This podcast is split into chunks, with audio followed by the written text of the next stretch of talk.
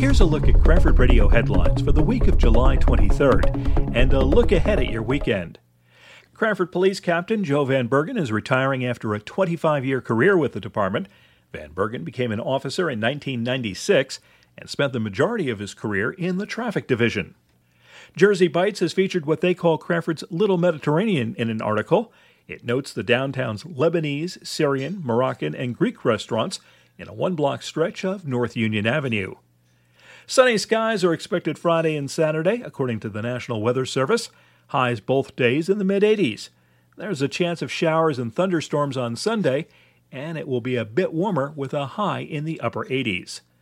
Saturday evening between 5 and 7, it's Summer Sound Saturday at the Eastman Clock.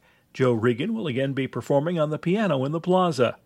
Thursday mornings through August, Come with your little ones to the gazebo at the corner of North Union and Springfield Avenues at 10 a.m. for story time with the Cranford Fire and Police Departments. For more area events, check Cranford.com. News provided by TAPinto Cranford.